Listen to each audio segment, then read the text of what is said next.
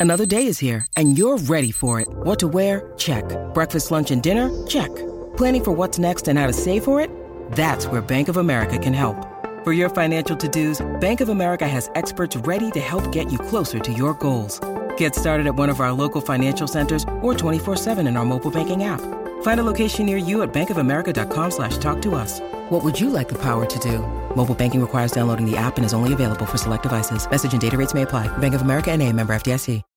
When you need mealtime inspiration, it's worth shopping Kroger, where you'll find over 30,000 mouthwatering choices that excite your inner foodie. And no matter what tasty choice you make, you'll enjoy our everyday low prices, plus extra ways to save, like digital coupons worth over $600 each week. You can also save up to $1 off per gallon at the pump with fuel points. More savings and more inspiring flavors make shopping Kroger worth it every time. Kroger, fresh for everyone. Fuel restrictions apply. What is going on everyone? My name is Andy. Welcome back to another FPL video. In this one it's my transfer tips for game week 25. So I'm going to go through some of the popular players being moved in and out of people's squads and talk about whether they are good moves or not. If you enjoyed the video, make sure to give it a like. Hit that subscribe button if you haven't done so already. Let's get into it. All right, let's start with Kyle Walker. Wasn't in the first 11 against Everton at the weekend. And I think if I just double check here, that is now two of the last three games that he hasn't started. So yeah, Burnley at home in 22 was in the squad but didn't feature at all.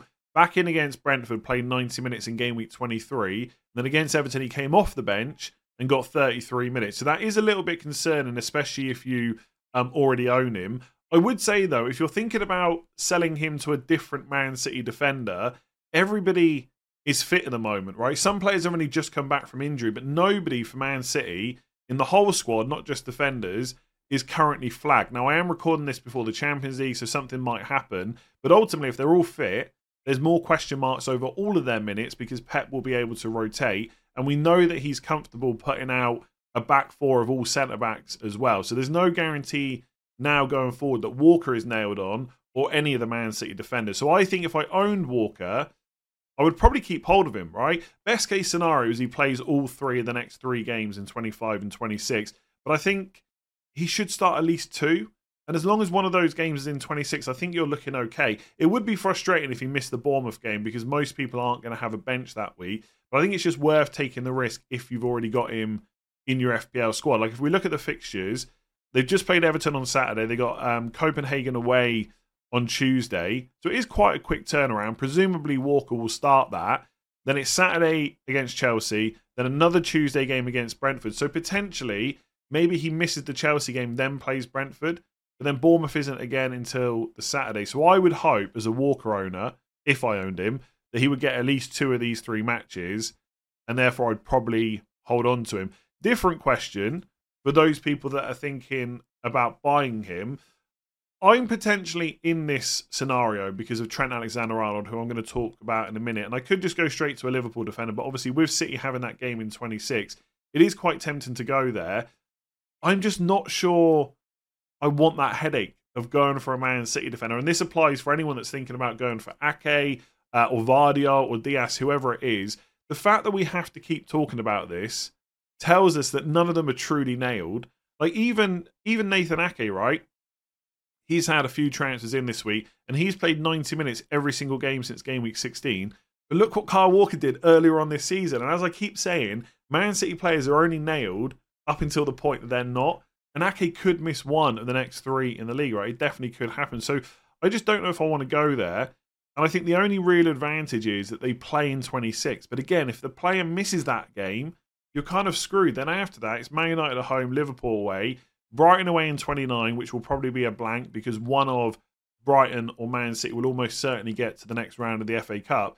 Then in game week 30, it's Arsenal at home. So in terms of clean sheets, there's not much there after Bournemouth.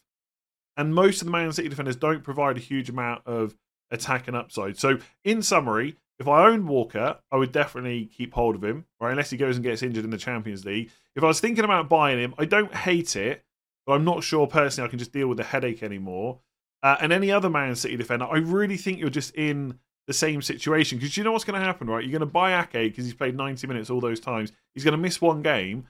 Then you're going to question whether or not he should be kept in the team because he's not nailed. And I just think outside of the double, and the fact they play in 26. There are just much better defenders in FPL. All right, Trent Alexander Arnold next. Then he won 100,000 transfers out already this week, ahead of a double game week of Brentford away and Luton at home. But we know why those transfers are happening because he's currently flagged and he only made it to half time in the game against Burnley in game week 24. Now, Klopp spoke about this after the game and he said it was nothing really bad, but he felt it again. So he was kept out recently with a knee injury. He's obviously uh, still struggling with it a little bit. We know that the week before the Burnley game, Klopp had said that he couldn't yet play 90 minutes because he came off around the 57th minute against Arsenal.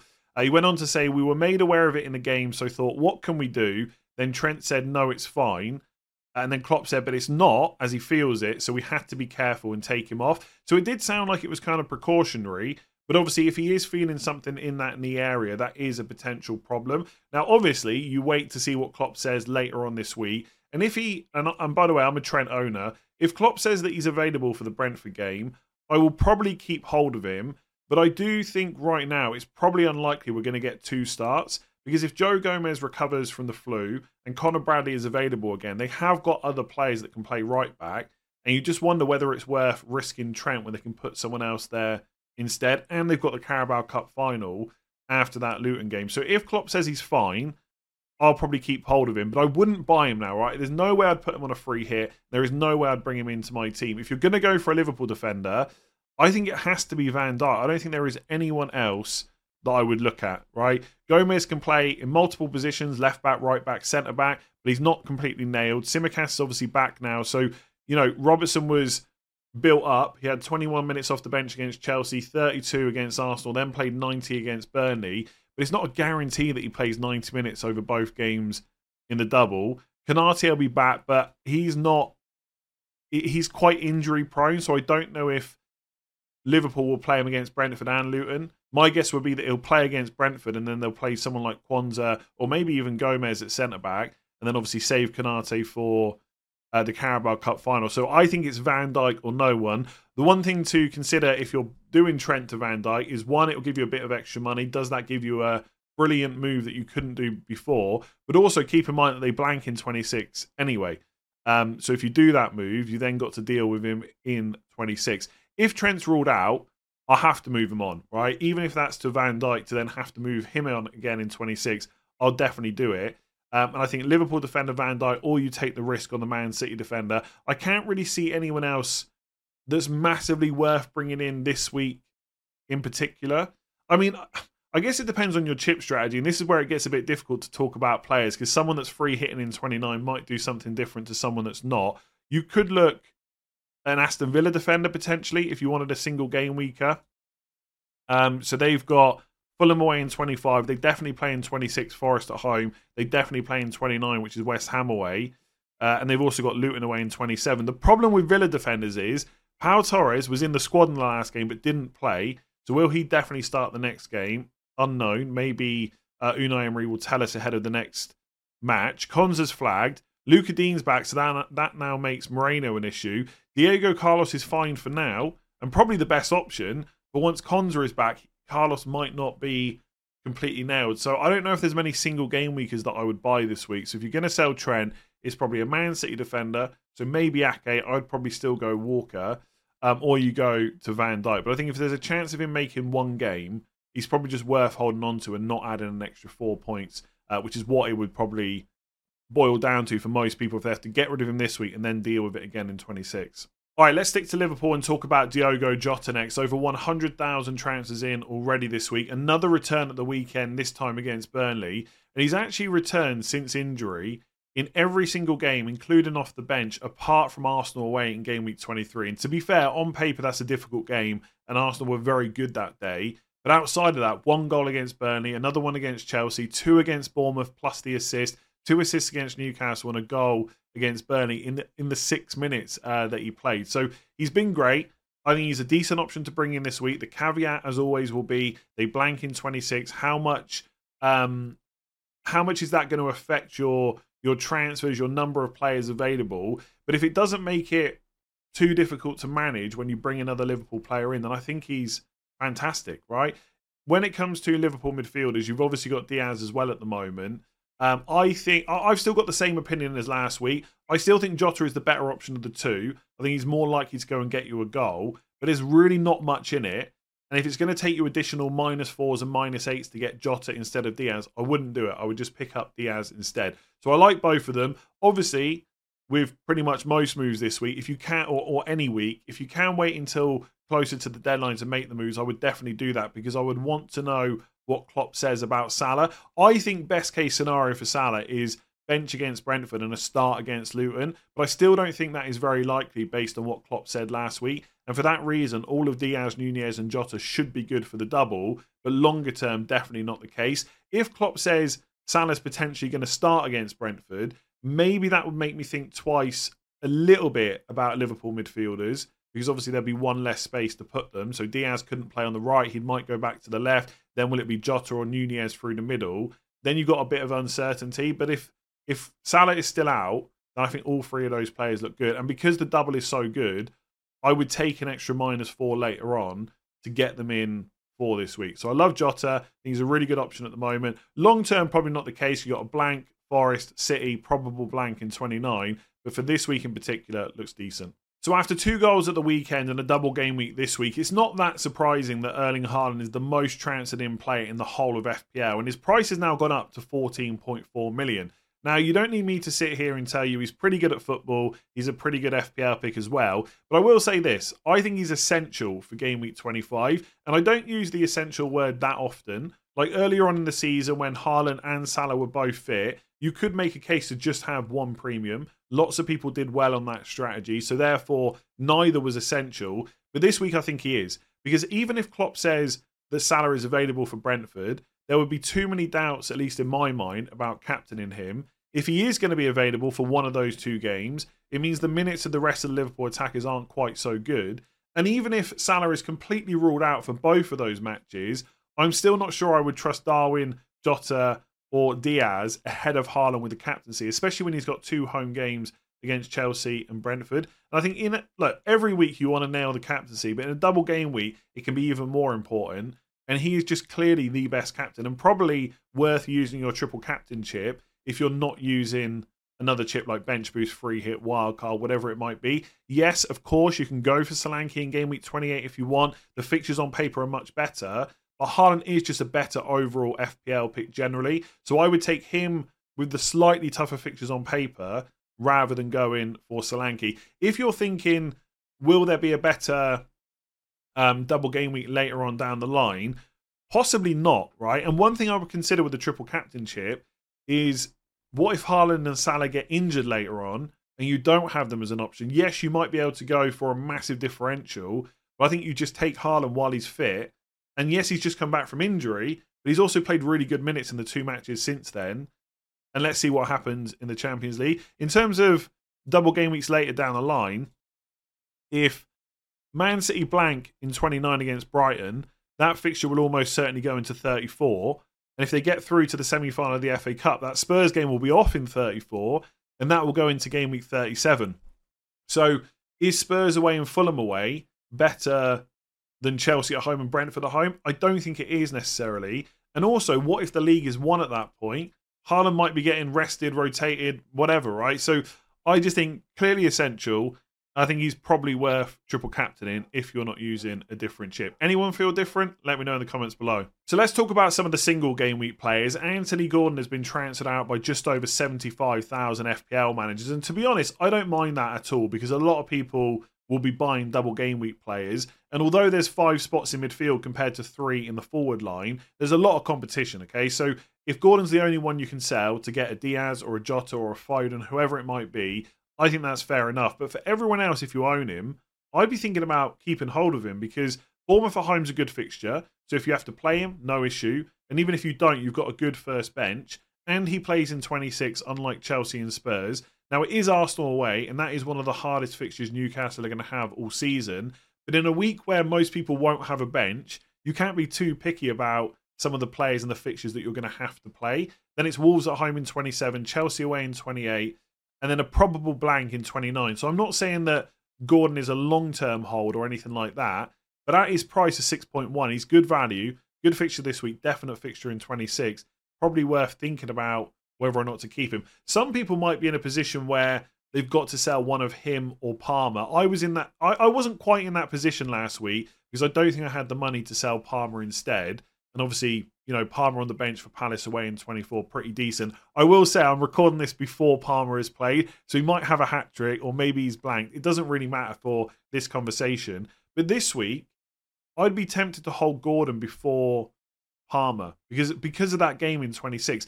If you're in a position where you can just bench Palmer in 26 and it doesn't affect your 11, then maybe keep hold of him, especially if you got him quite cheap. But if you're someone that bought him at like 5.7, 5.8, 5.9, whatever it is, he's not quite as important. And Chelsea will probably blank in 29 along with Newcastle as well.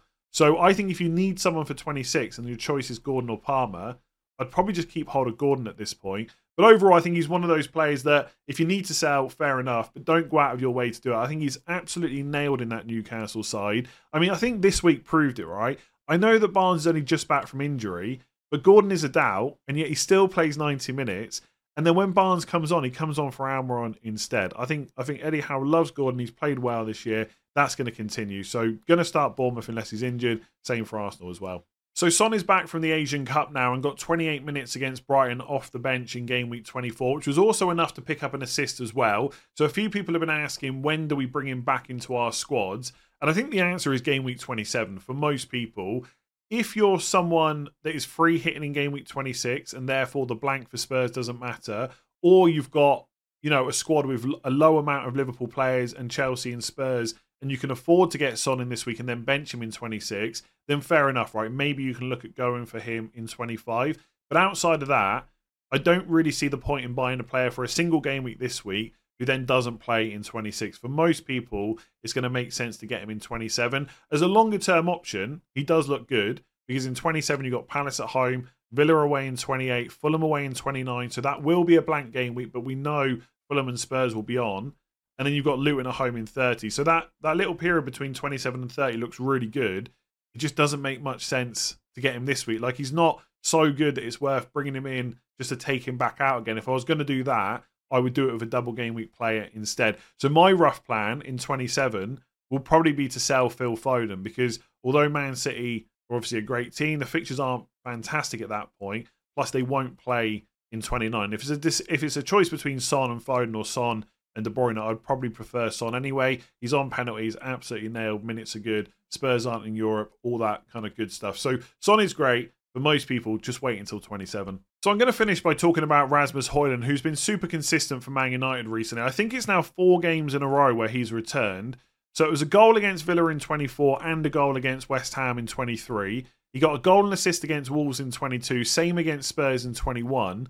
Uh, actually didn't play against Forest in game week 20 at all. And in 19, which was the reverse fixture against uh, Aston Villa at home, he scored in that one too. So it's actually five matches in a row that he's returned, and it's five goals, two assists. So seven attacking returns in five games for a player that only costs seven million and has Luton away, Fulham at home next two games. It is Man City away in 27, but then it's Everton at home in 28. It, Sheffield United home in 29 will probably be a blank, but if Forest beat Man United in the FA Cup, who knows? That could be on as well. Um, the problem is, right, I feel like a broken record talking about this, we only have three forward spots. So do I think for 7 million, Højlund is potentially a good FPL pick in isolation? Yeah, I think he's doing all right. The underlying numbers are not out of this world, like 0.31 expected goals per 90, 0.04 expected assists. It's not that great, I would say, for a forward, but he can improve on that, and he's got the fixtures to do that. But is he better than Watkins or Solanke or Toney or Darwin or Haaland? Probably not, right?